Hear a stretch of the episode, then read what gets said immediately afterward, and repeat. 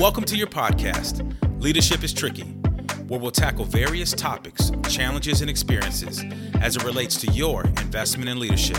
So, let's design success together. Now your hosts. I made the decision to hand off the operations to somebody completely different, and he had a he has a much different way of thinking, but it was one hundred percent in line with the culture of the organization. And there was that trust factor. He had been working with me for a while, and the, the trust factor was there. And so when I handed that baton over, I not only handed it over, I moved out of my office. I gave him my office for optics. So everybody knew who was running the show at that point. And so I kept the C E O hat while he took over the president C O O hat. And I needed to keep that separation. So I was handling everything on the outside of the company. He's handling everything on the inside of the company. And look, that's hard to do when you've grown up for twenty years in, in a company. Um, but boy, it's much easier when you have somebody to hand that baton to that you trust. And finding that person was not easy, but I I found that person. And, and feel very blessed about that. That that's amazing. I mean, I, I don't know. As I would tell you, I'm fairly young. You know, I would tell you, um, I don't know if I could do that. I mean, and the way that that you describe it, you know, you you nurtured and cared for this company somewhat like a child for twenty years, yeah. And then all of a sudden, you're like, "Here's the keys. I'm gonna go over here and do the out and out and out, or the out and uh, you know, just customer facing kind of part of the company." And then he's going to take care of the uh, the care and feeding that you were doing. Um, wow. So h- how was the initial shock of that to you? Like, how how did that go for you for the next, you know, several days, months, year, I guess? That's a great question. Okay. So again, failures. Um, I, I did it at the end of December. I started planning it in the fall, communicated it to the entire organization. And while everybody was gone for Christmas, I snuck into my office, cleaned the whole thing out, and left. January first, I thought, what am I going to do with my extra time? Because at that point, when I moved out of the office, um, I still didn't have a clear plan on what is my C E O role and, and how I was going to step through it. And I had also asked to take a few, uh, to not work a full-time, full-time job. So it was, I cut down my hours. Well, gosh, I got so nervous. Now, remember, uh, most entrepreneurs are, Um, have a little A D D because we are always wanting to do things, always wanted to be busy, always wanted. And, and I made a really silly mistake, and I started joining boards, um, thinking that what in the world am I possibly going to do with this extra time? And I, although I had sat on a couple, I, I had sat on a couple um, nonprofit boards. I joined a couple more, and I joined a, a, another organization's board, and then about two months later, I realized, oh boy, you've just completely overcommitted yourself. you so, work, you're working one hundred twenty hour weeks now. Yeah. You're even busier now than you thought you would. I mean, before probably. So much for, for taking it easy. Um, mm. My husband gives me a lot of grief because he says you're busier now. Um, so I, my advice is, if you're going to do what I did, take a couple months off before you start committing. Take a deep breath. It's everything's going to be okay. And um, maybe you won't do what I did, which is jump in head first. Um, and and now I'm just crazy busy. So it's interesting because you took a step away so you can work on work-life balance. And then you yeah. threw it, you threw, threw that out all the, the balance on the work side, right? So, so, so, so now you're now, you know, today, um, you know, how's that integrated life working for yourself? Yeah, it, it's actually, It's really actually working well. I, I do have, you know, every quarter I have board meetings, a whole bunch of board meetings, my corporate board, N T Concepts. Um, and then I have a couple company boards, and then I have a lot of nonprofits. Um, it has always been my goal. Look, ever since I started N T Concepts, Um, giving back to our community is, is been integrated into the, the company. So, for me to sit on a lot of nonprofits and do a whole lot of service work now, that's really um, the meaning of my life. If if I can, you know, be cliche-ish, um, it's uh, you know, you kind of sit back when, when I turned fifty and said, really, what's this all about? Um, uh, and and now, so I'm on the second half of my journey, which is now giving back to the community, which I've always done. Like I said, my, my father was a huge influence on teaching me that I don't care how little you have, you always have something to give. And integrated it into the culture of the organization was always important to me, but allowing me now some extra time to do service work is, is really uh, a joy for me. So, and, and with my kids, I, I take my kids on a lot of the service trips now at a very early age to teach them at a young age. It's very similar to what my dad did. So Michelle, do you mind sharing with the audience just some of the activities, the charities, some of the initiatives that you feel really passionate about nowadays that you're involved with?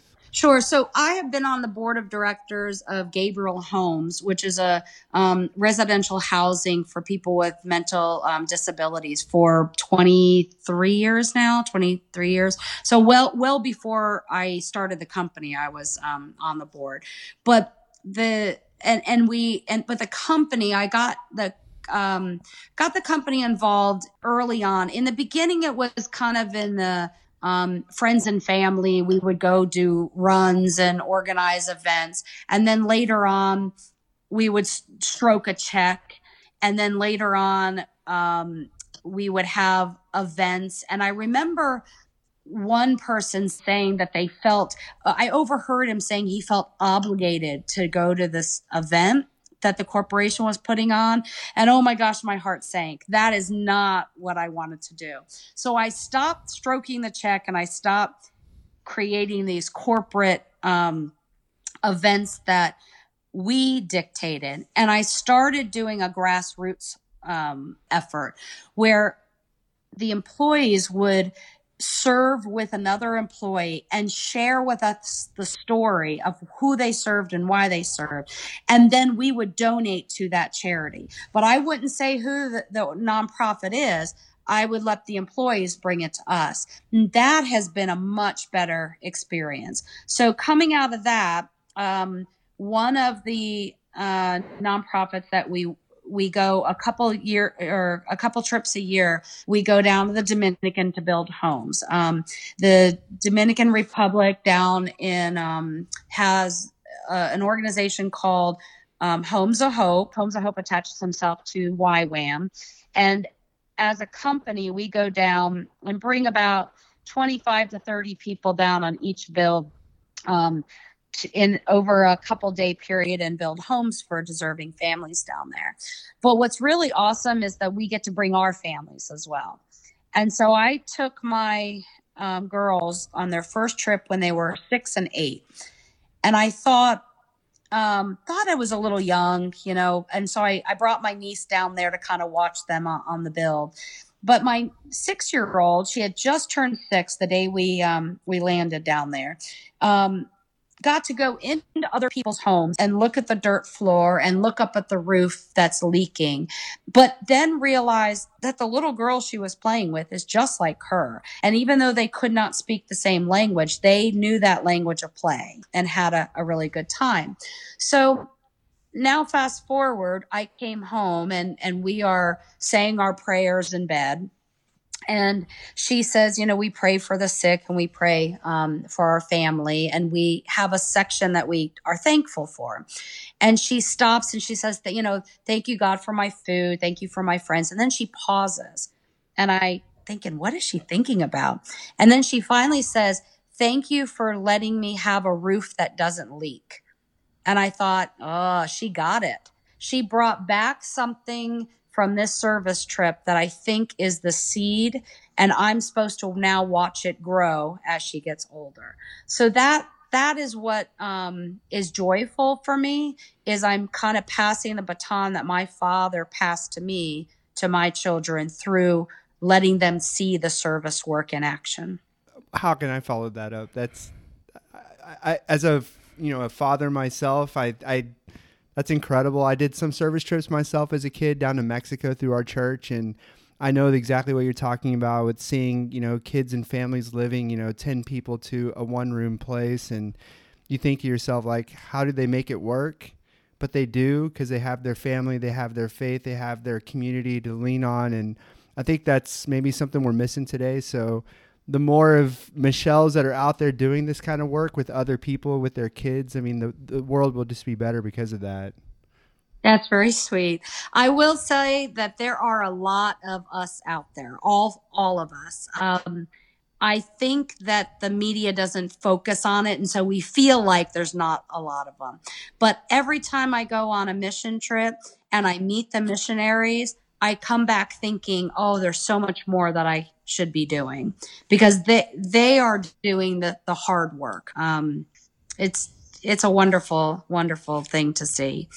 Um, and, and you know what, I, it, one of the organizations that I'm involved in is called the Leadership Center, and, um, politics aside, I just feel that, um, the Leadership Center is a school, a women's school in Honduras. And wouldn't it be just so joyful in this world if we would stop building walls to keep people out and start building communities in their own home? Because they really do want to stay in their community, but it's an unsafe environment for them. And so that Leadership Center is is educating women and giving them back to their community and build their community up. And so I, you know, of course, being a woman and um, and an entrepreneur, this school is teaching women who want to go back and start a business, how to go back to their hometown and start a business. And then you would think that through generations, the young girls will see women leaders, and then they'll want to do it as well. And you guys have girls, so you know that your role as a father, you I know Eric very well and his role mm. and what he does, but I'm sure that you're the same way, um, that you guys realize that you You hold a really important um, piece to their puzzle uh, in teaching that. Yeah, so uh, we, we talk a lot about um, our daughters, you know, and we, we always get choked up, um, mm. you know, and, and and I will tell you for, for my daughters, they're extremely bright. And, and you kind of hit on it earlier about, you know, being a woman in I T, and just at your time back then, there wasn't a lot of um, women in that field. Mm. Um, I don't see, and there's studies out there that talk about there's not a lot of women in C E O positions in Fortune five hundred companies. And I did the research, and it's like thirty-nine um, minority posi- you know, C E Os in Fortune five hundred companies. And in that was women, women of color, men of color.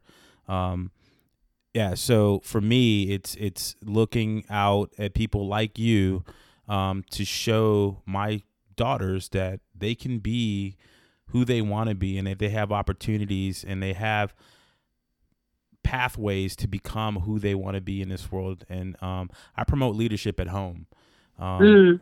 and and we have those discussions where, you know, and and, I, and I'll tell a story. So there was a, you know, one of my daughter's teachers, you know, when we had our parent teacher conference, talked about my daughter being extremely bossy um, and having a strong personality. And I told him, I was like, well, what is she doing? And when the teacher explained to my wife what it was, and my wife told me, I got angry because my daughter's just exercising leadership. She wants to show other kids um, how to do things. Um, she wants to show other kids that it's okay to, you know, be risky, be brave. Um, and yeah, and does my daughter voice her opinion? Yeah, she gets it from her daddy. Um But but uh, what a wonderful thing. You know, they they use the word bossy when it's a it's funny that you don't hear bossy very much when it's a boy. No, and that, that's um, spot so, on. Absolutely. And, and and you see it in the workplace. I mean, um, when when you look around the table and you don't see enough women at the table um, with a voice, you know, it bothers me. Um, and you don't see enough minorities at the table, and it bothers me.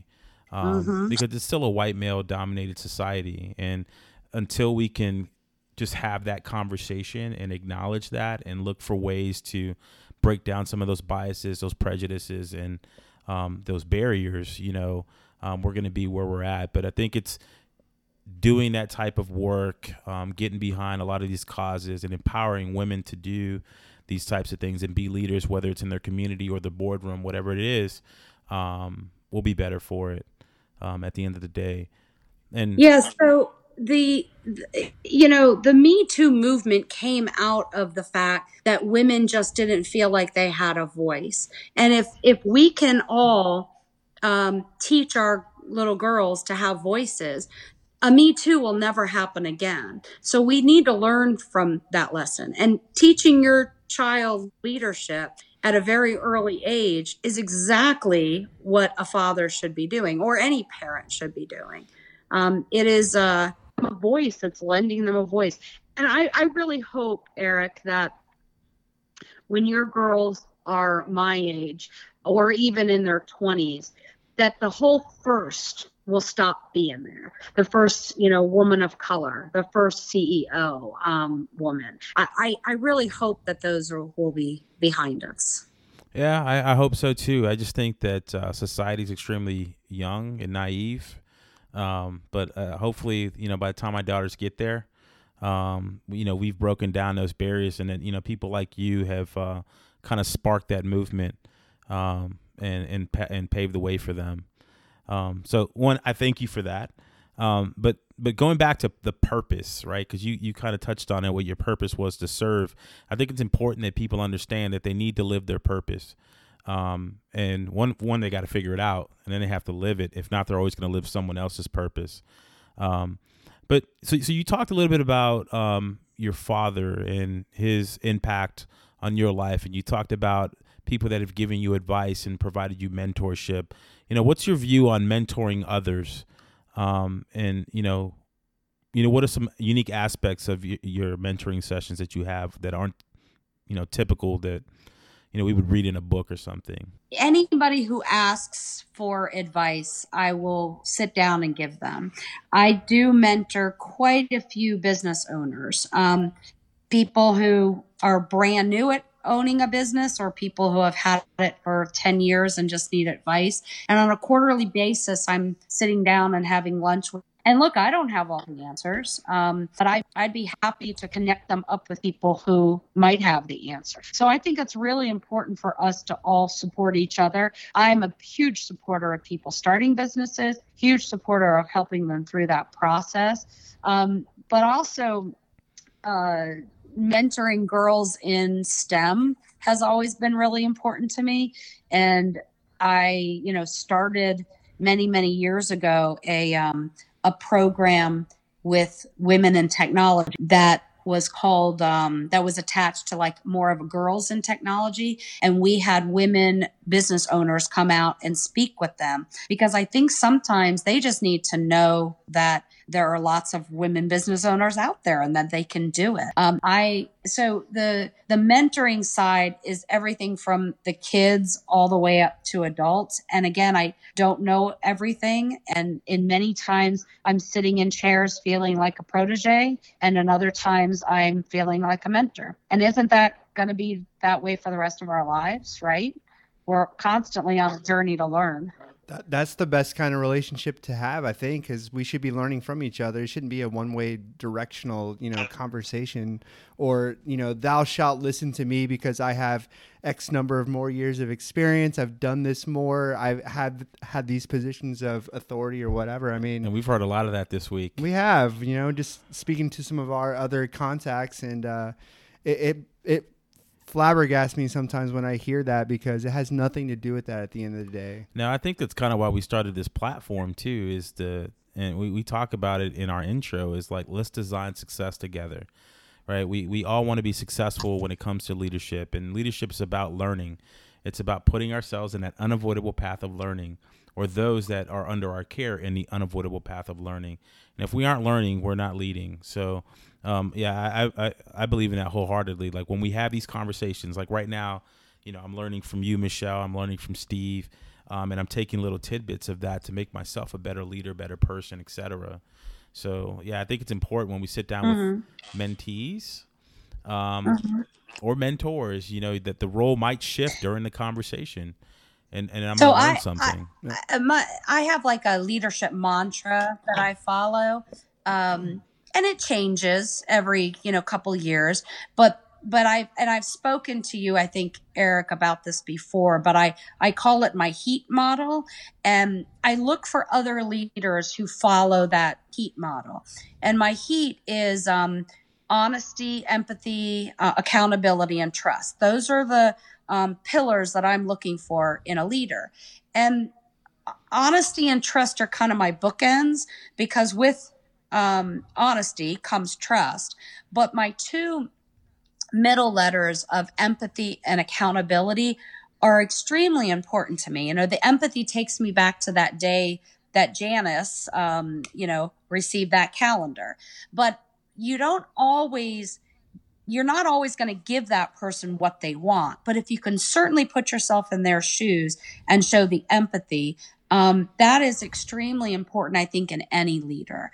And then, of course, accountability is a touch point to me. You know, if I'm not going to punish you, but boy, be accountable and let's learn our lessons and move on. And it's really hard to work with people who don't follow that mantra when you're following that mantra.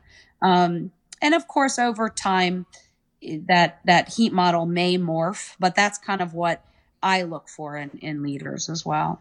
So we have this conversation a lot about values.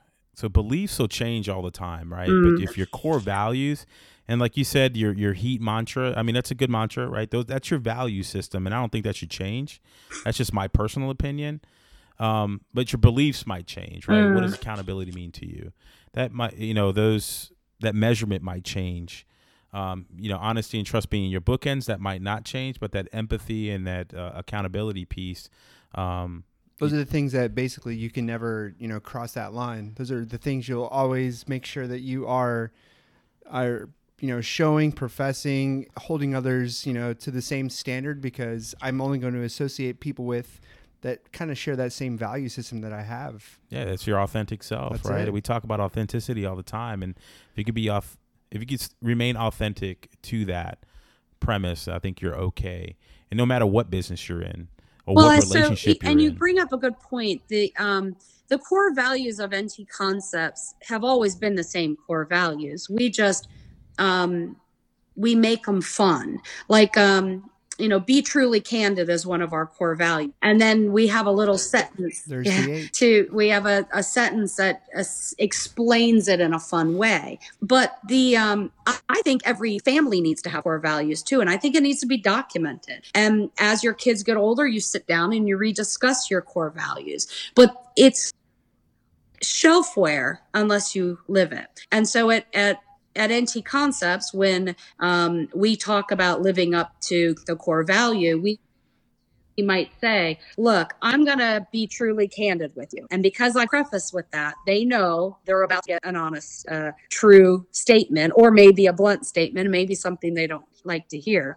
At my in my family, the four of us sit down, and we've discussed what our core values are. We document core values. They hang, you know, in our in our house. But at some point, we should probably readdress that and make sure we all still believe in those core values, because that should be that guiding light. Um, it, yes, yeah, exactly. It's true north. So back to your, you know, your organization, N T Concepts. Um, so what are the, some of the cool things that you do to motivate your workforce there, you know, based around the values that you said haven't changed? Um, just how do you keep people kind of pushing the status quo and making the organization so better than really it is? The cool part is, is I don't have to do that. When you create the culture and everybody lives with that culture, um, they invent it. Uh, we, we just had a, a big, um, charity event yesterday, a broom ball tournament. Never done broom ball before, but it was just a blast. A broom ball. A what? It's like hockey with uh with yeah. with brooms. Yeah, and a little round right? ball instead of a puck. And you don't wear skates. You're on. I think if you if I hear you right, you're in tennis shoes. So you're falling and. You got you know. it, Steve. Okay. It's something that we. It's something people do. Come on. But it was a blast. Um, but you're exactly right. It, you're in sneakers, and, and, and look, the the event just popped up because somebody thought it was a, a really cool idea to raise money this way. Um, it, you walk into our office, and the new office that they created is all very much what they wanted, which is a more collaborative cubicles and, you know, less office space, lots of openness. So it it doesn't come from me. All I did was um, dictate the core values, and that's your foundation. And as long as the employees are living by that, it remains a fun environment. Um, one of our core values is welcome entrepreneurs. And then I forget what the sentence is underneath it, but it's essentially, if we're welcoming entrepreneurs, you're going to fail a majority of the time. So fail. It's okay. Fail. Let's learn our mistakes. Let's be accountable, and then let's move on. And so if you you empower people to fail, gosh, it creates some really creative things out there. Well, it also takes away some of the anxiety, right? You know, the the stuffiness. So so we work in a different space, right, where failure is not an option. Um, and, and I get it. Sometimes it might, you know, cause something, you know, to, to happen at some point. But, yeah, there's not a lot of room for uh, growth um, in in our business.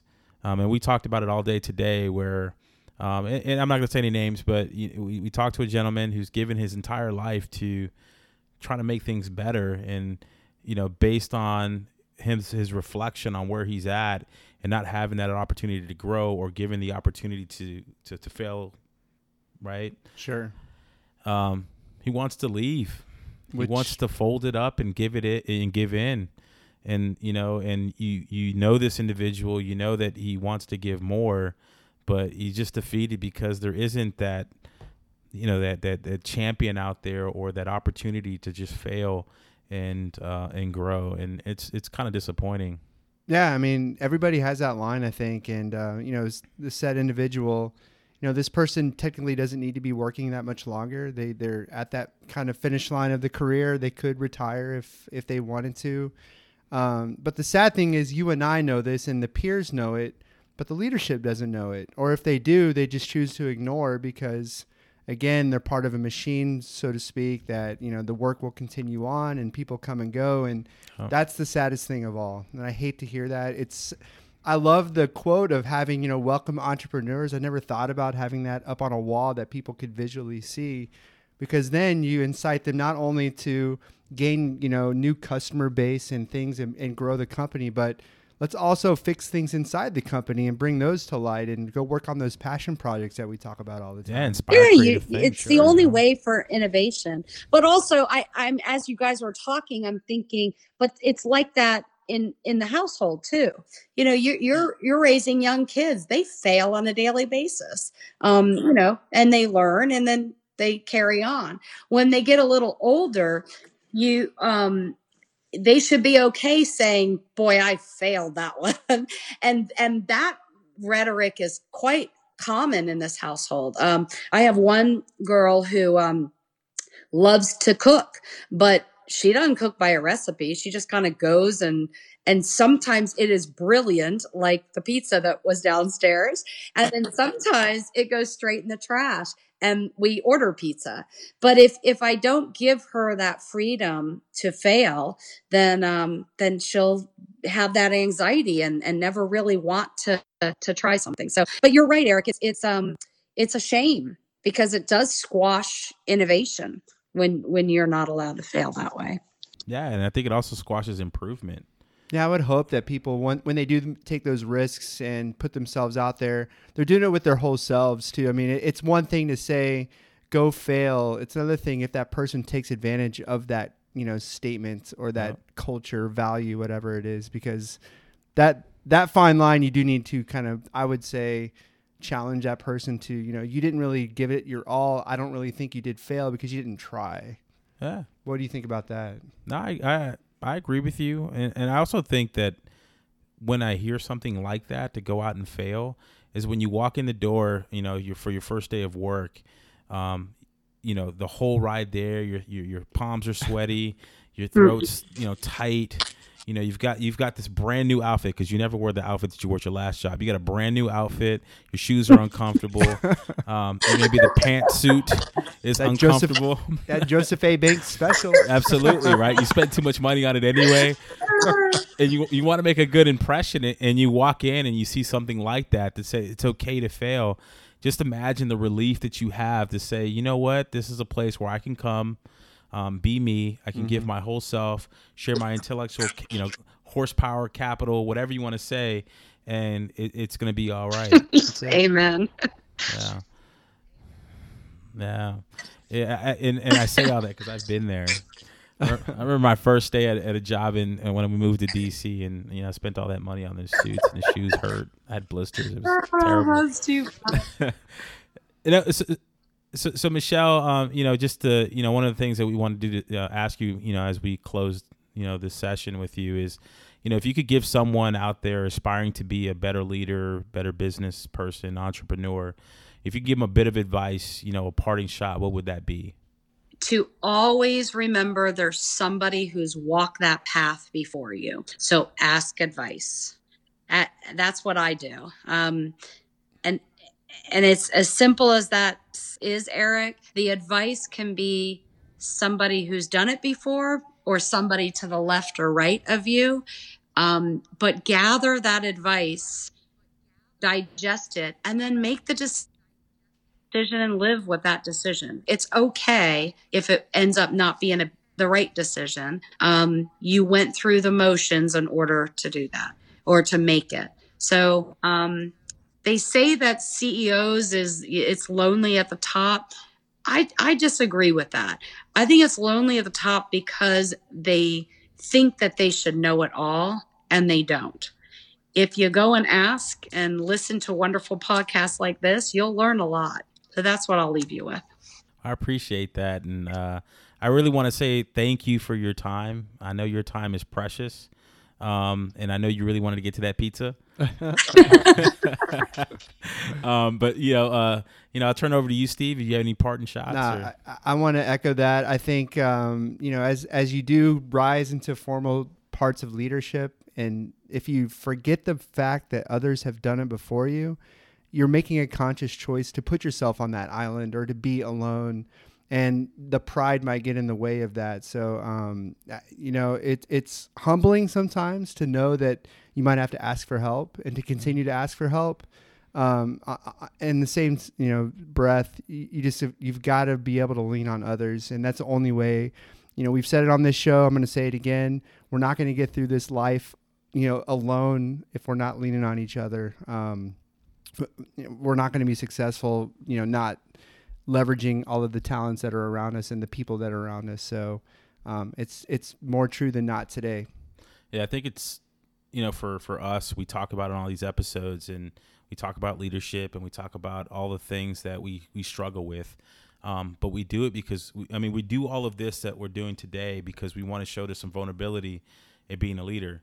Um, you have to have that vulnerability in order to learn. Mm-hmm. And and that's one of the things that we set out to do with this podcast was let's just throw it out there that I don't know it all. Um, let's bare our souls here um, and get advice from, you know, a Michelle um, or a David King or a Shanita White or whoever mm-hmm. that we bring on, or a Colonel Smith.